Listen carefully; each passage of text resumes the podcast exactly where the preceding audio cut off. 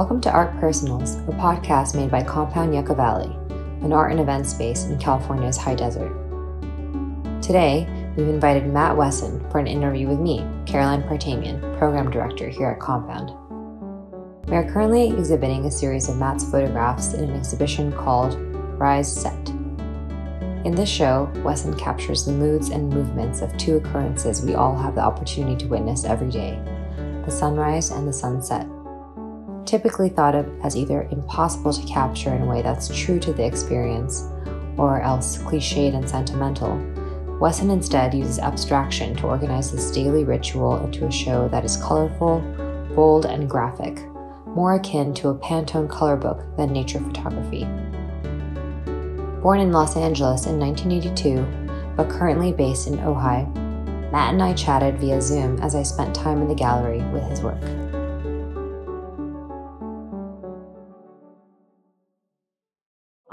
Wanted to ask you a little bit of a tuning question. Could you tell me a little bit about where you are right now? I know you're in Ojai, but like the room that you're sitting in, is there something in that room that's pretty special to you in any way or is maybe like stands out a little bit differently at this moment in time than anything else in that room? Let me see. Yeah, hold on, I'll get it. It's a photograph of my grandfather, Lewis, uh, smoking a cigarette uh, in around 1944. Uh, U.S. Army before going to the South Pacific. Is this wearing the like button down full length uh, canvas. I assume it's a green or tan military uh, non formal. I know that in the South Pacific, they either rent tan or green, light green or tan. He is my grandfather, but um, he was a really accomplished photographer and basically had the opportunity to run the creative marketing and photographic division of United Airlines in the heyday of like the golden era of flight. And my grandmother, uh, she didn't want to leave Bakersfield and originally Avenel, which is like even like a small town outside of Bakersfield, California. And so he ended up like just working on the oil field and just like never left, kind of the small town thing. Um, so just as a motivation of this, like kind of carrying, trying to carry on the uh, the creative element that he had, and then him not being able to like fully um, do that. I mean, I don't know. It's hard to hard to think about that he wasn't able to move to San Francisco and like basically, you know, be part of that whole scene, and he just stayed in like a small farm town, you know, and worked on the oil field. So, anyways, this is a photo of him, and he died when I was young. And yeah, I mean, I kind of got that part um, from him. I mean, he had his own dark room, did all his own development and all that. But my brother got my grandmother, and she was a crazy musician. He's in the band, he does music, and he did the whole still in the band, doing all the like world tour stuff. So it's kind of interesting how the bloodlines from two different families kind of cross. And my grandmother was like a flapper in the 20s and stuff, you know, like so she was like part of that whole scene. Um in the 30s. And then my son is named Lewis after that. This here too, I mean it's not my favorite one, but it's a Super 8 camera. Um that uh I did a lot of my life's work when I was in my maybe like uh, 19 years old through like mid 30s shot like a lot of 8 millimeter and then it's more i guess complicated now because it's a, a tool that's like kind of more widely used in the commercial setting um, so i don't really use it as much and a lot of the film stocks were discontinued by kodak uh, due to either people didn't want it, demand, budget cuts, chemical, uh, like Kodachrome, they don't make anymore. So there was only the Vision, the Vision, and the Tri-X, and then they just came out with like a new Ektachrome. So, but anyways, yeah, I mean, I really like shooting motion picture and made a lot of small films and medium and full length films uh, in my earlier part of creative world, I guess. Thanks for sharing that with me. Yeah, it's of really course. Special to learn also about your grandfather being named Lewis and then just like the trajectory. I would love to know more about kind of when was the first time you knew that photography was a medium that spoke to you, whether that was via Lewis or maybe it was a specific piece that you saw, like a specific photograph that really spoke to you. But I would love to know more about like the history of like the first time you knew this is what I'm going to spend a lot of my time in my life doing and focusing on. Well, it started out actually with my neighbor when I was growing up named Logan Shinto. And we started shooting things, people and stuff. And it was more like youthful things, uh, more of in a derelict fashion. Um, but we really liked filming things. So I think that photography was second to uh, motion, actually. Um, and then out of high school, we both moved to Hawaii and tried to go to school. I didn't. Um, I think he did mostly or finished. I'm not sure. And we came back, and uh, my friend Charlie, he was living in Australia and he shot some things. Um, and basically, we made a movie named Hooligans, Logan and I, and and his brother Blake. And then we had a premiere at the Laemmle Theater on Second Street in Santa Monica, and it was really uh, a nice evening, a nice success, sold out and everything. It was all wild, people doing drugs in the theater and smoking, and you know, we were like 18, 19, and it was like a cross section of like teenage youth anarchy and like parents that were shocked at the uh, behavior. So it was like a really fun evening. Um, and I don't know during the process of that f- film and making hooligans. And anyway, so that uh, that started me shooting photos, and it was more of like of the youth kind of wild side of life moments. And I was like shooting with colored filters on regular 35 millimeter film and i don't know just kind of doing things like that time even though i went on to move to santa barbara go to city college then to brooks um, that batch of imagery was actually how i got like into shooting for people and doing projects and things but that time that t- particular time of of shooting like that batch when i worked with a woman named Sophie Howard, um, who represented me for a long time. That's how kind of I got out of all the shots that I had shot, like almost 10 years after that, that was the batch that she went out and got me jobs from. So it all kind of is stems from that, I guess, that 19 year old idea of trying to depict life in a slightly different uh, shade, I guess.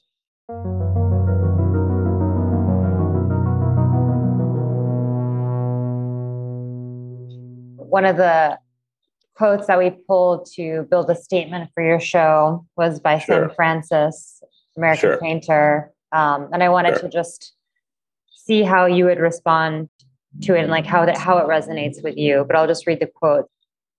Color is born of the interpenetration of light and dark. And I wanted to just ask about lighting and darkness and how that sort of influenced, you know, especially the show that we have currently here in Compound Rise mm-hmm. Set, where there's so much play with light and dark and like the circadian rhythms of different times of day and being able to shoot that, but it like kind of resonates and sits in and you just like let the viewer ruminate on like the light and dark before they really realize it's actually like sunrise and sunsets. Like the playfulness between light and dark is what is really most captivating to me, I feel like about mm-hmm. the show. And so I wanted to ask you, how is it playful for you? Like, how does light and darkness play into your, um, you know, videographic and filmographic and photographic work? Well, I would say that the, I mean, regarding just the show itself, is if anyone has traveled a lot, there are just certain ways that certain places at certain time of year have a certain color And obviously, the farther you move away from the equator, the more dramatic and shorter those certain times are, you know? So for me, it's like in uh, Southwest France, it's almost the same as like the LA color spectrum at that same time in October. And the show is really based upon a certain light and atmospheric conditions that happen usually um, once a year or twice a year in that like middle October through middle of November time period. And like this year, we're not going to get it for some reason. It's cold. I just called and talking to all my friends and like, why is there no no wind and none of that light this year? It's strange, strange year. But you typically we get a certain type of conditions, and then within that conditions and within the wind, there's like particulate that gets like taken from the dust and the deserts and the things and the smog and whatever and funnels through the canyons and then and then so when the the lights projected uh at the end of the day and the beginning of the day i guess some of it is shot midday a few pieces but there's like a seemingly more depth or tangibility in the color in that time of year because there is actually all the air movement with particulates so that the, there is a more of a density in the color rather than if I were to take it even on the same day with the same color without the particulate in the air, then it would still feel like a flat image. I think it's something that I've always wanted to show, and I shot it like over a decade ago. And what happened to just be those perfect days where there wasn't like one part of the sky that had one drop of moisture in it. It's like almost, you know, obviously we can't live at 0% humidity, but the humidity was probably like at 7% or something, you know, 5% maybe, where it's like almost like your mm-hmm. skin's cracking, like that kind of air, you know, and it's moving fast. Like the wind's maybe blowing like 35, 40. And then from a higher, higher vantage point, most of the photographs are taken. So yeah, I mean, it's, it's something that's I'm always freaked out about the weather and, and meteorology and just the whole process of how the ocean and and the sky and how things kind of all meet up together. And those conditions maybe last for like maybe a day and a half. And a lot of times that even if you have the conditions, you still have clouds, weirdly. You'll have high high stratospheric clouds or or something. There, there it's not always like even within the conditions that you have like the right angle of the sun and like in the summer it's more of a white light you know and in the in the fall and the winter it's like more of like a yellow it's the way that the like sun angles on the earth you know but in the winter it becomes more like cool more into like the blue tone. And like the fall is like the only time of year where it has that like yellow. So the color is more dramatic with that you know infusion of that pantone or hue or I mean, it's a very beautiful and like obvious attention to detail with the light in this show. That is just really nice. Um, and very interesting to kind of hear you go through like each season and point out different elements of like what the color spectrum would match up to like that specific season too. And I think with wave pattern, there's just like an emotion to that type of like days that happen, right? It, it creates this uh symmetry and things that like only you see within the water texture when the water and the air moving like that happens. So there's kind of like this emotional thing to that, like the feeling of being in that wind and has that certain texture and feeling and sound, you know, and the beach is is naturally coned where it's like you're like the first like virgin footstep or something, you know, as you're like running towards the sea. So it all is like part of that. It like all has that like kind of reference point to that. Whereas like the winter is kind of cold and more lonely, depending where you are, and and the summer is more crowded and joyful. You know, in the spring is like birth, and then that's like kind of like in animal nature, right? In relationships and everything else, it's like, you know, like in the fall, you're like kind of like the feeling of trying to find a mate to like have down for the winter, and then as spring comes, you're kind of like, I don't know if I want to, you know, like whatever, you know. So I want to be free in summer, you know. So I think that's like that's all like part of the like that same like cyclical nature, and and it was like really nice to work with you and Mike and Laura to um, be able to show the show.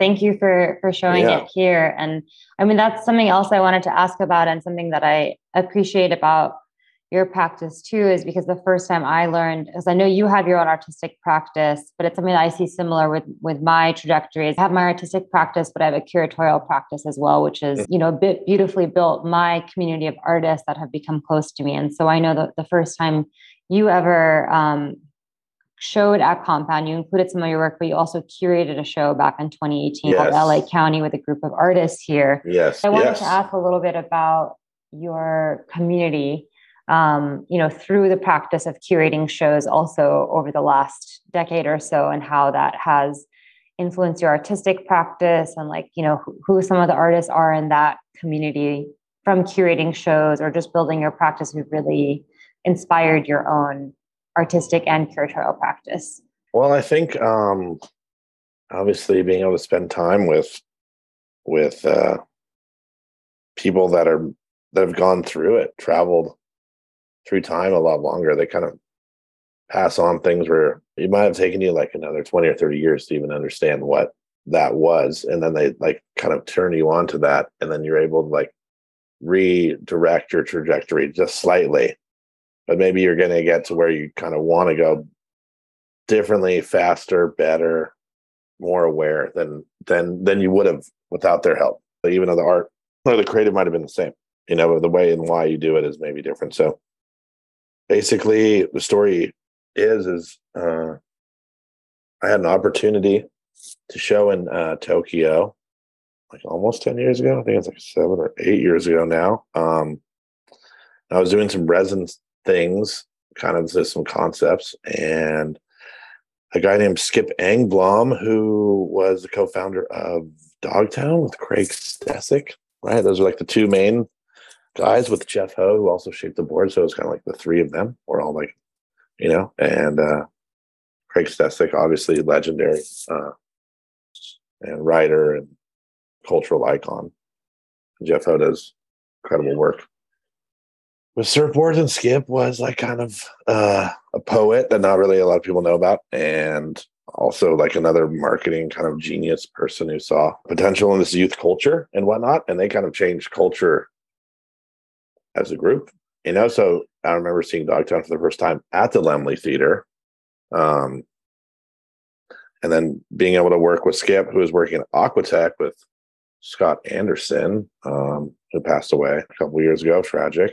Another great, iconic shaper artist. A lot of people didn't know how talented uh, he was, and being able to facilitate a lot more than just surfboards. Um, and I walked in and was like, "Hey, can we kind of try this stuff?" And and so every week, uh, for like two months, we come in and do these pieces and work on it. And by the end, I felt that my work with Skip was kind of a team effort. It like certainly wasn't just mine, you know. So I I personally felt awkward going to Japan without at least offering him like, "Hey, do you want to go to Japan?"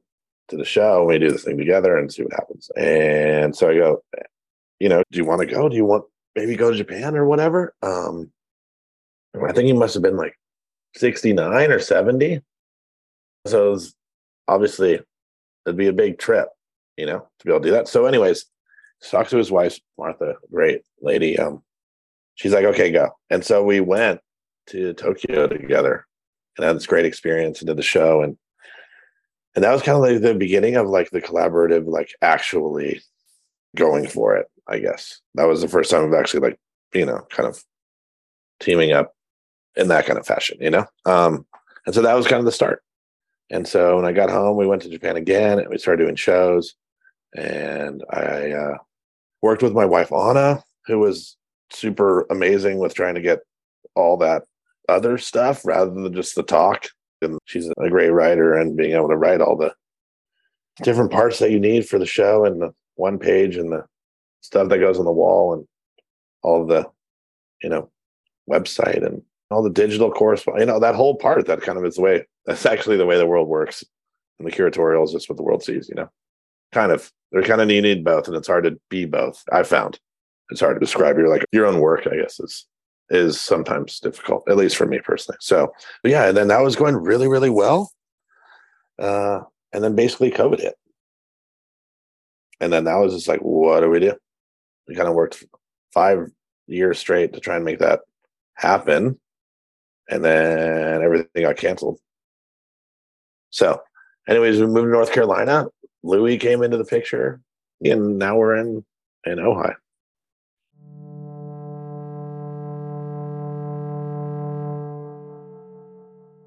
Speaking of Louis, I know that because I wanted to ask as kind of like a closing question what your next big upcoming projects that you hope to to see in the coming years. And I know that can be sort of a like a nonsensical question because I feel like asking what the goal is kind of an overwhelming question that doesn't need sure. to be asked because things just do happen organically. Sure. Um, and I know that being a parent, like that's just a huge full time project in and of itself.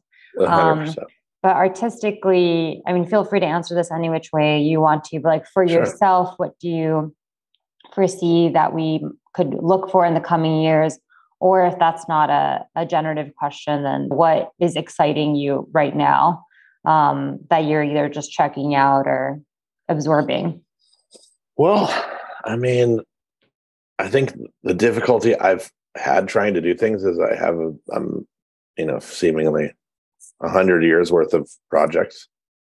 And like doing this show um alone feels like lonely weirdly because it's usually always collaborative it's always trying to work together so this has been really exciting in a way and nervous to be able to ever show like anything personal alone uh so l- during the pandemic i was fortunate enough to work um and art direct the Morning of the Earth book and make a film.